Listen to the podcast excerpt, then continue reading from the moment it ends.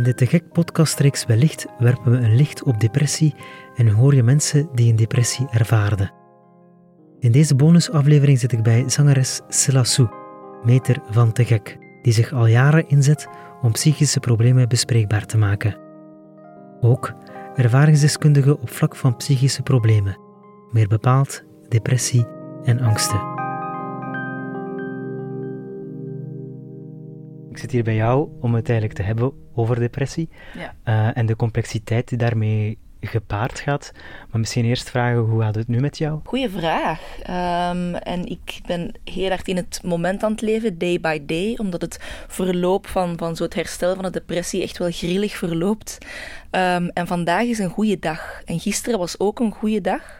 Ik hou een Dailyo bij, dat is zo'n goede app waar je zo kunt aanduiden met emoticons hoe je je voelt. En de grafiek gaat toch wel zo nog altijd wel wat naar omhoog. Dus so far so good. Een paar maanden geleden ging het minder goed met je. Ehm, heb je dat ook gepost op sociale media?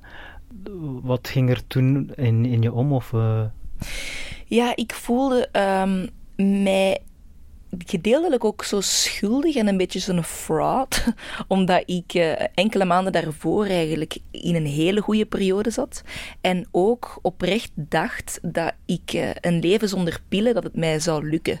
Ik, ik was wel altijd eerlijk dat ik jarenlang antidepressiva pakte, maar ik had dan ook wel verteld van ik ben nu gestopt met antidepressiva, psychedelica eh, aan het experimenteren en ik heb me nog nooit zo goed gevoeld, zei ik. Maar ik had ook wel beloofd in het eh, eigenlijk specifiek interview Touché dat als het mij niet zou lukken met de eh, psychedelica, dat ik daar ook wel eerlijk in zou zijn. Omdat je dat ook wel heel belangrijk vindt om, om een eerlijk verhaal te brengen. Eh, en ik praat dan ook in het nummer Pils dat ik uit had gebracht over de afvlakkende werking van antidepressiva en dat ik dat beu was. En ik voelde mij zo'n beetje schuldig, omdat ik dan toch terug met antidepressiva bezig was. Ik voelde mij zo slecht, dus ik had zoiets van, ik moet dit verhaal afmaken. Ja. en, en daarom heb je eigenlijk open verteld ehm, dat het minder goed met je ging. Ja. ja, omdat het ook gewoon niet gewoon een beetje minder goed met mij ging. Het ging, echt, eh, het ging echt verschrikkelijk slecht. Het is nog altijd moeilijk trouwens. Het is zeker niet dat ik, eh, dat ik eh, helemaal uit de put geklommen ben. Ik, ben zo, ik, zie het, ik zie al meer licht aan het einde van de tunnel. Ik kan nu dit gesprek voeren, ik kan me concentreren. Maar enkele maanden geleden was het totaal nog geen optie. Ehm, dus ik kon bijna ook niet anders, omdat ik, weet je, ik heb ook een heel plaat gemaakt over, over eerlijk zijn, over elk aspect van mijn persoonlijkheid. En, en dat hoort ook gewoon bij mij als persoon en als meter van te gek om, om daar eerlijk eh, over te blijven. Zo. Ja. Wat is een depressie voor jou? Kan je dat omschrijven? Goh ja, goh, depressie. Depressie, wat is dat? Voor mij is dat zo'n eh, intense existentiële wanhoop of zo. En unbearable lightness of being maal duizend. Zo elke seconde doet pijn. Echt zo levenspijn. Ik kan het echt goed vergelijken met de fysieke pijn van weeën, van bevallen. Is dat echt zo'n mentale pijn. Alsof ik in een gevangenis zit van continu negatieve emoties, gedachten, waar ik niet uit geraak. Zo. Oké, dat is ook iets heel angstaanjagend, zo, want je geraakt er maar niet uit. Het is ook depressief zijn, omdat je depressief bent en daar nog eens extra depressief over worden. Zo. Denken dat je denkt over dat je denkt. Het is gewoon een, een malle molen in het hoofd, wat, niet, niet, uh, niet te stoppen is. En het, het, het griezelige of het vieze daaraan vind ik toch ook wel echt dat, dat alle uh, usual tactieken die je dan gebruikt, hè, zoals sporten en ventileren en, en uh, mediteren en zo, dat dat ook gewoon niet meer voldoende is. Dat dat niet meer helpt of zo. En dat vond ik, vind ik ook een heel angstaanjagend idee, want niemand wil in die hel blijven zitten natuurlijk. Mm-hmm. Hoe ga je daar dan mee om? Ja, oh, moeilijk. Um, als je er middenin zit, um, heb ik op een hele, uh, hele zombie-achtige manier toch de dingen blijven doen die ik wist dat goed waren.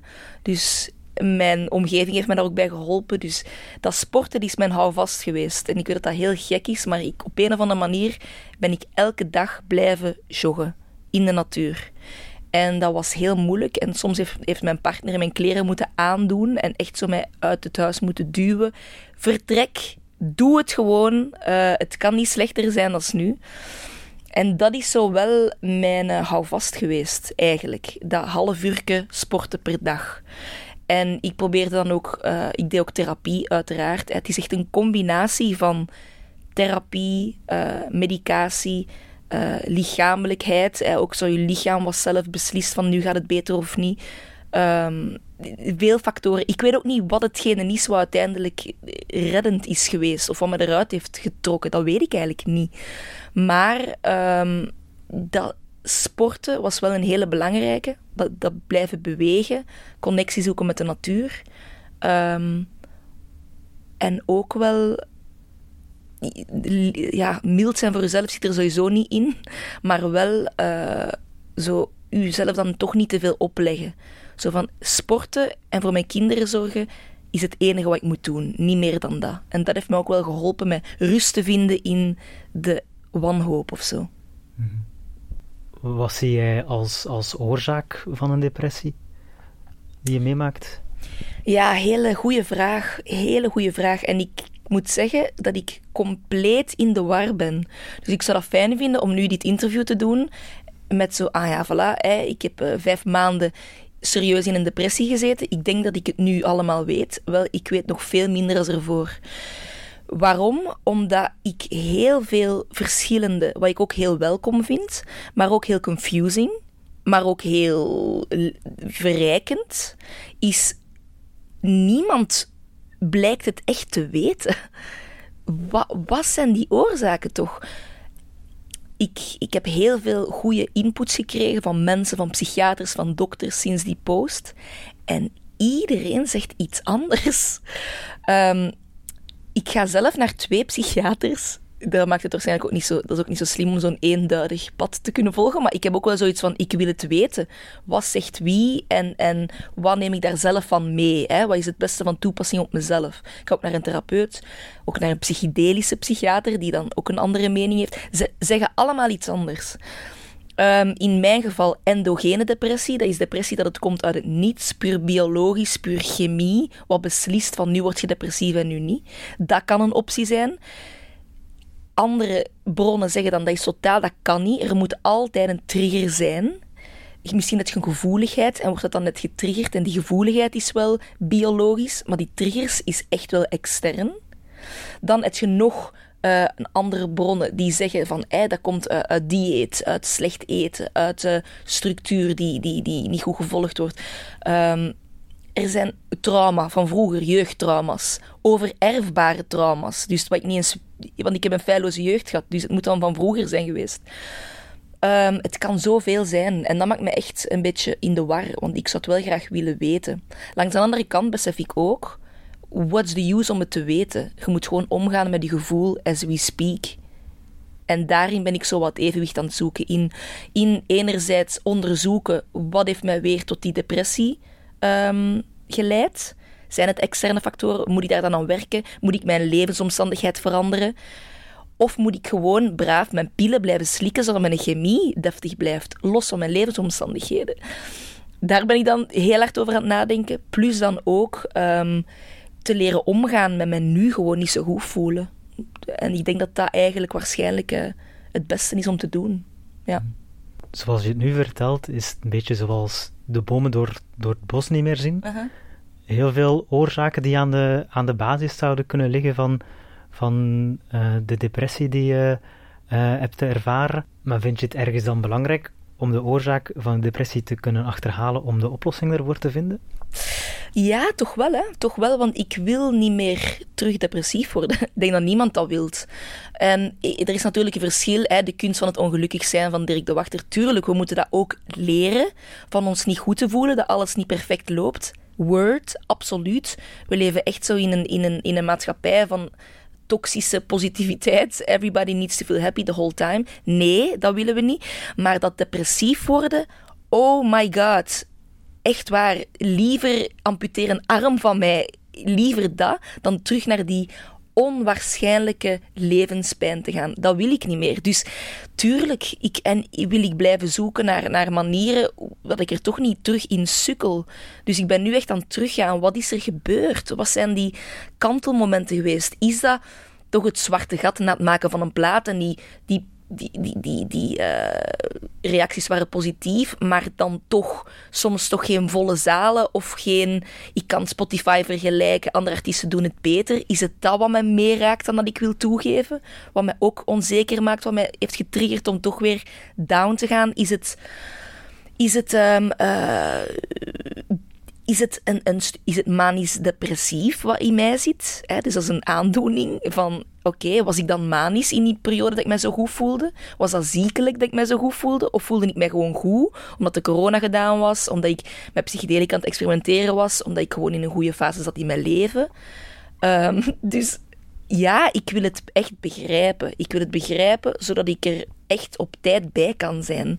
Want ik denk als je er op tijd bij bent, hoeft het niet zo diep te gaan. Dus um, ik ben er wel echt heel intens mee bezig, ja. En ik ben nu pas een beetje meer uit de mist. Ik vond dat heel mooi hoe dan Nele van den Broek dat beschreven had. Ze zei van, depressief zijn is in de mist zitten. En als je eruit aan het komen bent, niet meer depressief bent, dan zit de mist in u. En dan kun je daar eigenlijk, zoals heel veel mensen die niet depressief zijn, daar op een goede manier in therapie mee omgaan. Je kunt naar dat gevoel gaan. Waar zit dat gevoel ergens? Je kunt daar proberen lief voor te zijn. Je kunt die soms aan het woord laten, maar soms ook wel opzij duwen, zodat je terug je leven kunt gaan leiden. En als je depressief bent, gaat dat niet.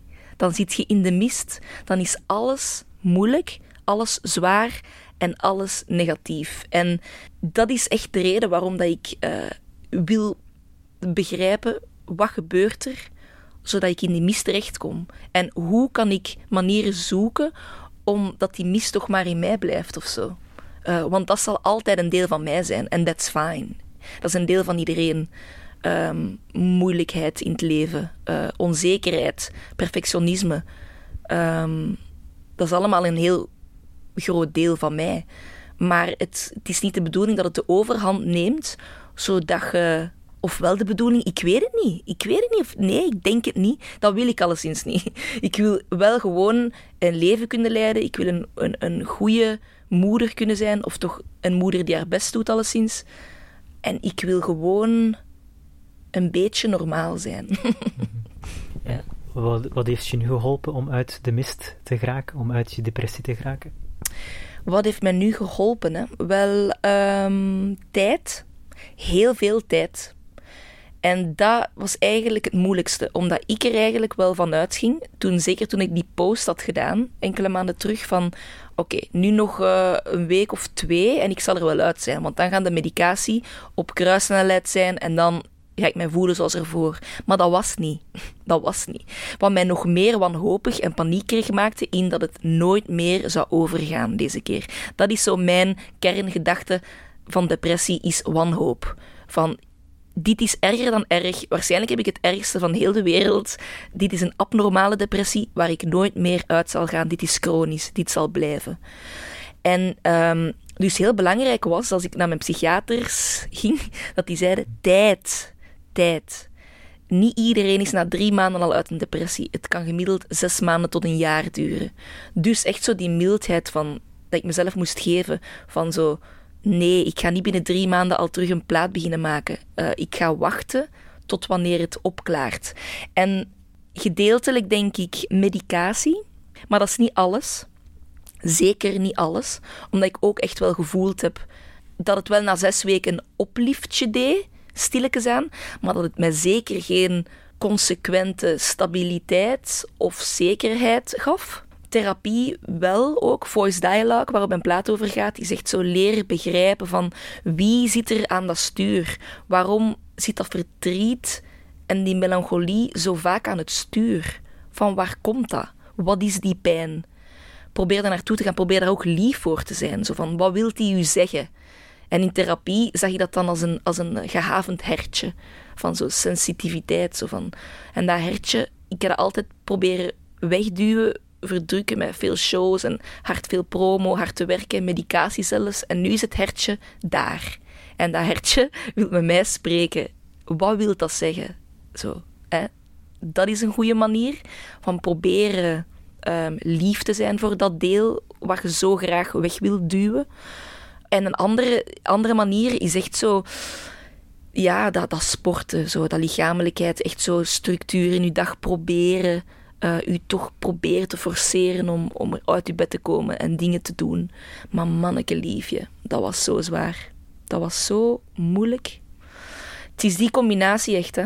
En nu uiteindelijk uh, is, het, is het zachter. Het is nog niet weg, maar het is wel zachter.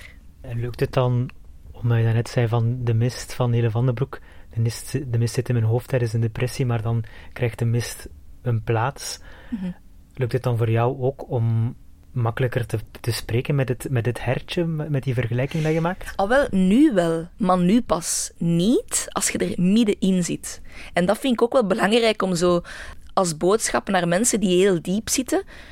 Het gaat niet om te mediteren of mindfulness of een en ander toe te passen als je in het zwaarste van de strijd zit. Want depressie is verlammend.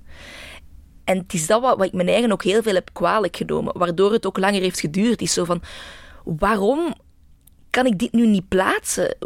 Nee, het dat gaat gewoon niet. Dat is gewoon ziekte, denk ik echt. Het gaat nu pas. Nu dat ik er stilletjes aan het uitkomen ben, dat ik er stilletjes aan op kan terugkijken. Het is er nog. Het is niet meer continu alles overheersend. En nu kan ik dat zien als dat hertje. En nu kan ik naar mijn therapeut gaan en het werk beginnen doen. Terwijl mijn therapeut zei zelf ook, enkele maanden geleden... Sanne, sorry, je zat hier en dat was gewoon EHBO. We konden niks doen. We konden niks doen. Je zat zo in een trance van verdriet dat wij niet voice dialogue konden beginnen doen. Dus het is ook wel echt een gegeven van you gotta go past het zwaarste en dan kun je beginnen met terug mindfulness of manieren vinden voor preventief een depressie tegen te gaan. Um, en daar ben ik blij omdat ik nu wel tot dat punt aan het geraken ben. Maar het heeft wel even geduurd. Het was gewoon overleven, een paar maanden lang. Hoe doe je dat dan als je dan op tournee bent bijvoorbeeld? Hè? Je hebt verschillende muzikanten ook bij je. Mhm. Ehm, ja, die zijn afhankelijk van, van jou ook. Hoe gaan zij daarmee om? Of, of hoe voel je je dan? Of wat, wat kan je dan doen of zo als je dan op tournee bent en je, je merkt dat het, dat het niet gaat? Of? Ja, ja goede vragen. Ik moet wel zeggen dat dat mij gered heeft ook wel, dat op tournee gaan en die shows blijven doen. Uh, op podium staan werkt antidepressief, zegt mijn psychiater. En dat, dat, die, dat was ook wel. Ook al kon ik dan niet volledig nuchter altijd, omdat ik zoveel angsten had, had ik echt wel soms uh, ik al meer middel nodig om op dat podium te staan. Soms ook nodig om staande te blijven. Um, maar het hielp ook wel om uh, connectie te maken met mensen. Op dat podium is het dan alles vergroot natuurlijk. Hè. Dat is een uur en een half en dat is prachtig. In de muziek kruipen, in mijn teksten kruipen. Muziek maken met die fantastische muzikanten op mijn podium het geluk zien in mensen hun ogen dat ik muziek breng, dat helpt. Maar het, is natuurlijk die 23 uur ernaast van op tour zijn en dan heb je echt wel een goede entourage nodig. En wat mij hielp was openheid. Ik was open in hoe ik mij voelde. En ik zit met fantastische mensen op tour, die waren begripvol.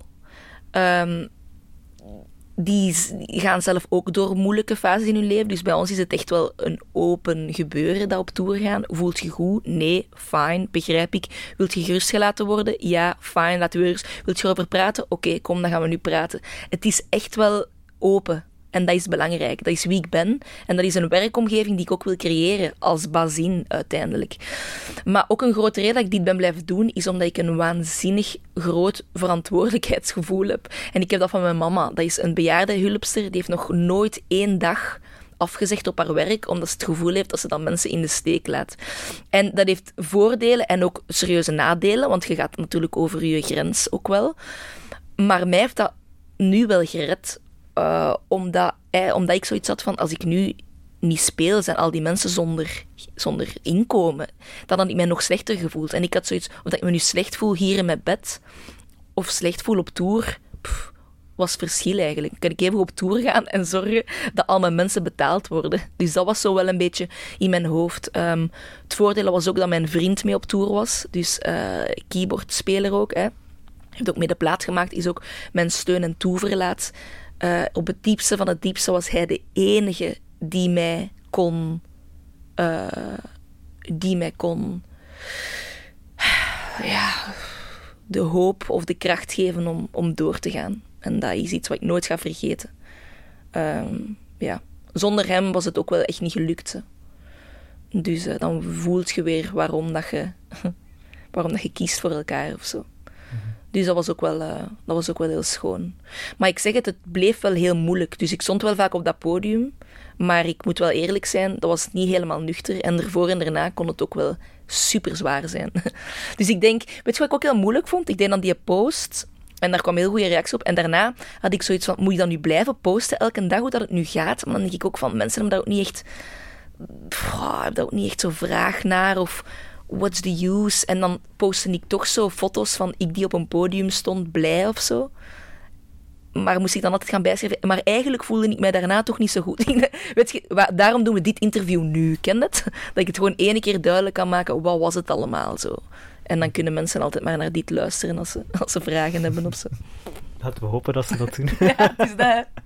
Ehm, het was de vierde keer dat je gestopt was met uh, antidepressiva. Mm waarom wou je daarmee stoppen? Ja, waarom, waarom wou ik daarmee stoppen? Um, gedeeltelijk omdat ik voelde dat het mij toch op creatief gebied wat blokkeerde. Wat ik ook zei in, in het nummer Pils. Blokkeerde is dan wel een groot woord, aangezien dat ik mijn uh, tweede plaat en ook uiteindelijk deze laatste platen wel onder antidepressiva heb geschreven. Maar ik heb toch zo het gevoel dat als ik die voice dialogue wou doen met mijn therapeut, dat ik niet zo diep geraakte. Zo. En ik wou het ook wel, weet je, dat blijft ook wel het doel. Hè? En, en, en ik weet, veel mensen vergelijken het, hè, dokters vergelijken het met, hè, ziet dan uh, suikerziekte. Die mensen moeten ook heel hun leven iets blijven nemen. Dat is hetzelfde met die hersenziekte, uh, depressie. Maar is dat zo? Misschien wel, maar misschien ook niet. Ik weet het niet. Weet iemand het? Ik weet het niet. Hersenen, dat is echt wel een ontgonnen gebied. Nobody knows eigenlijk. Hè. En dat hoor ik nu ook bij, bij psychiaters, mijn verschillende mening. Met... Dus ik wil nog altijd wel proberen die optie open te houden dat ik ooit misschien die, die, die, die medicatie niet meer ga nodig hebben. Want dat zou wel fijn zijn, want het heeft ook wel nadelen. Ik kom een beetje terug aan van gewicht, libido is lager, um, gevoel je toch wat afgevlakt, je bent wat meer moe. Maar er moeten natuurlijk alternatieven zijn. En zijn die er al genoeg. Dat is wel upcoming. Ik vind die, dat psychedelische pad enorm interessant. Dat heeft mij heel veel inzichten bezorgd. Ik hoor ook via voeding of via, uh, via acupunctuur. Uh, er, worden heel veel dingen nu uh, staan in kinderschoenen. Maar dat is wel de moeite waard, denk ik, om, om dat uit te pluizen. Want uiteindelijk wilt je toch altijd wel geen chemische medicatie moeten nemen, punt gewoon. Op het slotevent van, van Wellicht onze campagne over depressie, uh, sprak Ruben Willems, onderzoeker bij UGent, ook over depressie. En hij zei dat er eigenlijk niet zo is, is als de depressie, maar dat de depressie eigenlijk bij iedereen verschillend is. Ja. Dus dat iedereen uh, dat anders kan ervaren, of, of uh, dat dat bij iedereen anders kan, kan zijn. Dus inderdaad, op uw antwoord van antidepressiva, leven of zonder, dat dat volledig heel persoonlijk kan afhangen eigenlijk. Ja, absoluut. En dat voel ik nu ook wel zo. Ik neem dezelfde medicatie als ik vroeger nam, waar ik 14 jaar goed mee was. En ik voel dat dat nu een andere, dat dat nu een andere werking heeft. Dus je verandert ook biologisch. Ik bedoel, ik heb kinderen gekregen, mijn huishouding, mijn hormonale huishouding is ook veranderd. Ik ben een andere vrouw, ik ben ouder geworden, ik sta anders in het leven. Dus er zijn zoveel factoren die maken of dat je evenwichtig bent of niet.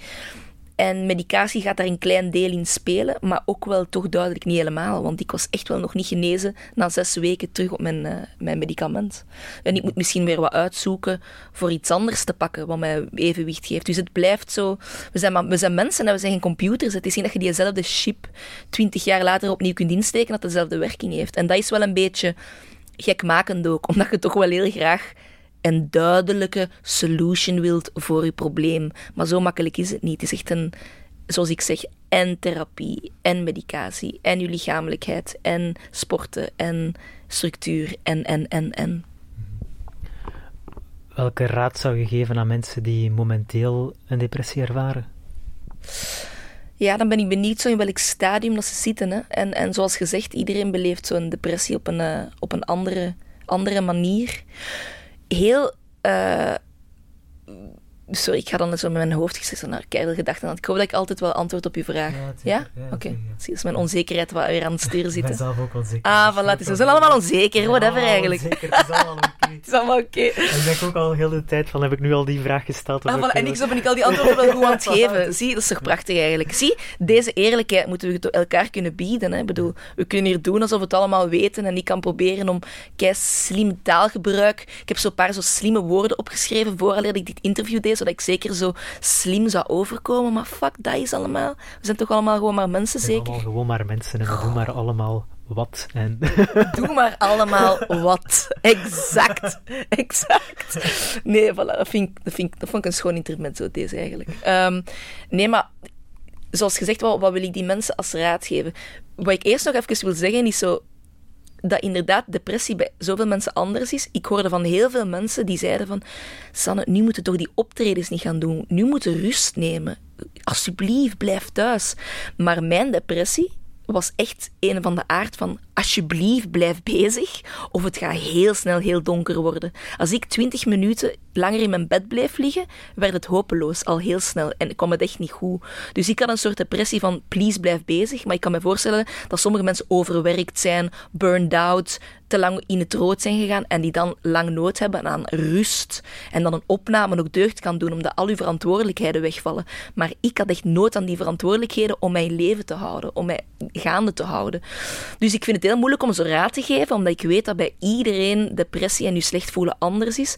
Wat ik wel zou willen zeggen is, en dat is zo een saai cliché, maar dat is zo waar. Wees alsjeblieft mild voor jezelf en alles wat je voelt is oké, is normaal, is al eens gevoeld geweest door andere mensen. Je bent niet compleet abnormaal alleen in wat je voelt. Echt niet. En ook, het wordt weer beter. Depressies blijven niet duren, dat kan niet, dat bestaat niet. Je gaat altijd zoeken naar een oplossing zodat het beter wordt. De mens is, is echt wel een, een, een krachtig wezen. Dus gaat uiteindelijk ook zoeken naar, naar oplossingen. Maar het kan gewoon wel even en lang duren. Gun jezelf die tijd. Leg je latje een beetje lager. Bij mij was het dan inderdaad van half uur gaan sporten. That's it. Geen muziek maken, niet meer dan dat. Als dat dan is van gewoon al uit je bed zijn gestapt. Dat kan ook zijn dat daar je lat ligt. Gewoon van wees gewoon even echt heel, heel mild voor jezelf, want je kunt er niet aan doen dat dit u overkomen is. Dat is iets heel heftig. Ehm, en je moet gewoon hoop hebben. Hoop dat het betert, want het zal ook echt wel beteren. Het wordt weer licht, zoals. Ja, het wordt weer licht. Ook al is dat is echt zo net zo de, de grootste eigenschap van depressief zijn. Is dat je echt niet ziet dat er licht is op het einde van de tunnel. Ook al is dat er wel. Had mij dit vier maanden geleden gezegd. Ik had echt gezegd, bij u misschien, maar bij mij niet. Bij iedereen zal het opklaren, maar ik zweer u dat het bij mij niet zal opklaren. En toch zie ik hier met toch zo'n positieve dailyo. Dat ik zeg van, ik heb hier net een lachend gezichtje aangeduid gisteren. Dus, dus uh, het, het, het kan echt wel beter gewoon. Ja. En die hoop moeten we gewoon blijven hebben.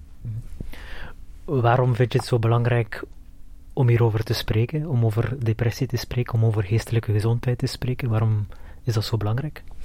Omdat het eigenlijk gewoon ook het enige waar we toch allemaal mee bezig zijn. Zo, ik snap zelfs niet dat dat niet geen gangbaar gesprek is wat wij nu voeren, standaard onder de mensen, van begin tot einde. Natuurlijk, ja, mensen moeten, moeten hun job doen, moeten hun, moeten, hun, moeten hun gevoelens afzetten en presteren of zo.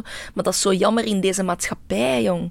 We moeten gewoon ons zo haasten van onszelf te bewijzen en, en, en ego's ego is bij vele mensen zo'n groot probleem. Zo van, zet die gevoelens opzij, we willen succes, we willen bewijzen dat we beter zijn of meer dan iemand anders. Absurde idealen najagen. En dat maakt iedereen in die end ongelukkig. Iedereen. It's a matter of time. ik bedoel, en ik heb het nu al vroeg. En ik weet zeker, ik zie bij sommige mensen die super hard aan het werken zijn, maar wel heel hard aan het thriven zijn, van ja, wacht maar, want dat gaat zich ook wreken. Het echte geluk vinden gewoon met peace of mind. Dat je gewoon probeert in het moment te leven. En dat is echt zo... Mijn grootste voorbeeld is Eckhart Tolle. Dat is de filosoof waar dat ik in mijn depressie elke dag naar geluisterd heb, naar die zijn podcast, Eckhart Tolle. Dat is live in the present moment. Kijk naar je gedachten. Zie hoe destructief ze kunnen zijn. En zie ook vooral dat ze vaak niet de waarheid spreken. Dat wij gewoon slaaf zijn aan onze gedachten. Dat wij denken dat wij beter of minder zijn dan iemand anders. Dat dat allemaal bullshit is. Iedereen is met zichzelf bezig. Dus leef gewoon in het huidige moment en, en daar is het altijd goed en veilig. Zo. Ehm, dat is zo hetgene wat, wat ik probeer na te jagen. En het belangrijk, om, ik heb weer al totaal geen antwoord te geven op uw vraag, waarom ik dat belangrijk vind om, om uh, daarover te praten, is omdat we er allemaal gebaat mee zijn gewoon. Dit geeft al connectie, het feit dat wij dit gesprek aan het voeren zijn. Jij gaat naar huis met een gevoel, ah oké, ik ben niet de enige die zich, die zich onzeker voelt. Ik ga naar huis, maar ja, ik ben al thuis, maar van oké, dit is niet perfect geweest, maar bon, dat hoeft ook niet. Because life is just not perfect, guys. What the fuck? ja. In je muziek doe je dat ook, hè? Allee, in mm. heel veel van je teksten spreek je ook over... Allee, breng je dat ook aan het licht, hè? Uh, psychische problemen en hoe dat je je voelt. En, en is dat een rol van muziek die, die ook helpt dan uh, bij jou? Of? Ja, toch wel. Omdat dat toch ook zo wat... Ik heb het nog zeker moeilijk met zo'n aantal karaktereigenschappen van mezelf. Zo, echt zo, hè, persona's die in de bus zitten, zoals die melancholische. Ik, ik vind dat lastig. Ik wil mij goed voelen, altijd, elke dag. Dat is niet haalbaar. Dus om die ook zo een podium te geven, letterlijk gewoon, hè, die melancholische een podium te geven, om die woorden uit te spreken, om daar, me daarin in te leven, dat, dat is een stukje aanvaarding van wie ik ben ook. Uh, ook die kritische uh, podium. Zelfs die innerlijke criticus, die voor mij de innerlijke killer is, die continu tegen mij zegt, je bent niet goed genoeg, je bent niet goed bezig, verdient ook een podium. Want die mag er ook zijn, want dat is ook een deel van mezelf. En dat is ook niet alleen negatief om een innerlijke criticus te hebben, want die pusht mij ook om, om, om dingen te doen waar ik schrik voor heb. Om die zoiets hey, wees geen bange scheidje, get your ass together, ga je sporten, luie doos, anders word je dik of zo. Dat, dat, dat klinkt negatief, maar dat heeft ook positieve. Dus het, helpt wel muziek maken en die teksten uitspreken om, uh, om die bepaalde aspecten te aanvaarden. En los daarvan, muziek maken, melodieën schrijven, uh, is gewoon los van het ego, los van het verstand. Dat is in het moment zijn. En dat is het ultieme doel van, van, van verlichting. Dat is waar ik nog altijd naar streef. En ik zal nooit de Dalai Lama of Eckhart Tolle zijn, I know. Want dat wil ik te hard. Um, maar dat blijft wel zo'n streefdoel om echt zo in het moment te zijn. Want daar komen de mooiste creaties ook uit benader je dan, als je dan, als je dan spreekt over in het moment zijn en, en luister naar die podcast van Eckhart Tolle, uh, benader je dan bijvoorbeeld die, innerlijke criticus op, op een positieve manier? Ja, positieve manier is, dat is, ja, is ook niet echt, maar gewoon je bekijkt het. Je ziet wat er gebeurt. Dat is het doel eigenlijk. Hè? Daar geen oordeel over hebben van dit is positief of negatief, maar gewoon het is er maar ik hoef daar geen slaaf van te zijn, omdat het toch ook maar een gedachtenis of een gevoel wat komt en ook weggaat. Dus dan kan ik er even niet te veel waarde aan hechten. Dat is zo het hele, hele doel van, van, van mediteren en mindfulness, is kijken wat er gebeurt. Oké, mijn gedachte komt weer. Ah, ik zie het. Ah, het zegt me weer iets negatiefs. Ah, oh, het gaat weer weg. Oké. Daar eigenlijk zo uh, witness, getuige van zijn, zodat je gewoon beter om kunt met al die moeilijke en negatieve gevoelens en gedachten. Dat is echt het doel, hè? maar dat is moeilijk. Het is heel mhm. moeilijk. Mhm. En in een depressie is het nog moeilijker. Middenin in een depressie is dat onmogelijk, omdat je zit in de mist. Maar vanaf dat je uit de mist bent en de zit in nu, kun je er wel naartoe gaan. En kun je er wel beter naar kijken wanneer het opkomt of wanneer het weggaat, wat het u wilt vertellen, wat je ervan meeneemt, wat niet. En dat is heel waardevol. Dus ik zou ook zeggen dat een depressie, dat is iets super leerrijk ook. Hè? Ik bedoel, als je er, maar je moet, het wel, je moet er wel doorkomen. Je moet het wel volhouden. Dat, zou ik, dat moet iedereen doen. Hou vol gewoon. Hou vol. Want daarna kan het u echt wel lessen geven voor het leven ook. Dat geloof ik echt wel.